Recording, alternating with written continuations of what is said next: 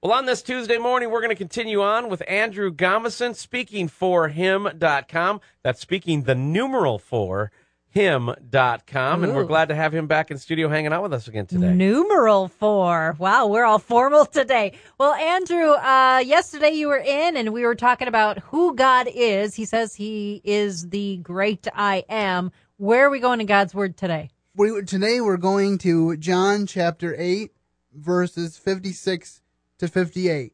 Remember, yesterday we talked about how God is beyond the scope of time. Yeah. But today we're going to read a passage where God Himself decided to step into the scope of time to take on the flesh of a man and to uh, relate to us on our level. And it says in, in these verses, Jesus is speaking, and he says, Your father Abraham rejoiced to see my day, and he saw it and was glad.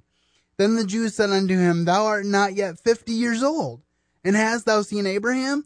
Jesus said unto them, Verily, verily, I say unto you, before Abraham was, I am. Then they took up stones to cast at him, but Jesus hid himself and went out of the temple, going through the midst of them, and so passed by.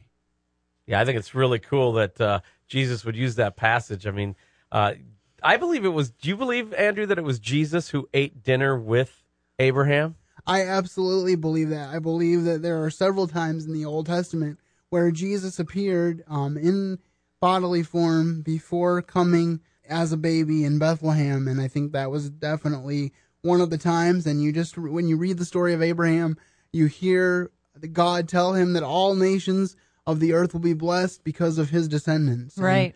And of course, we know that Jesus is the lion of the tribe of Judah. So he was a descendant of Abraham who um, was in the line of Israel.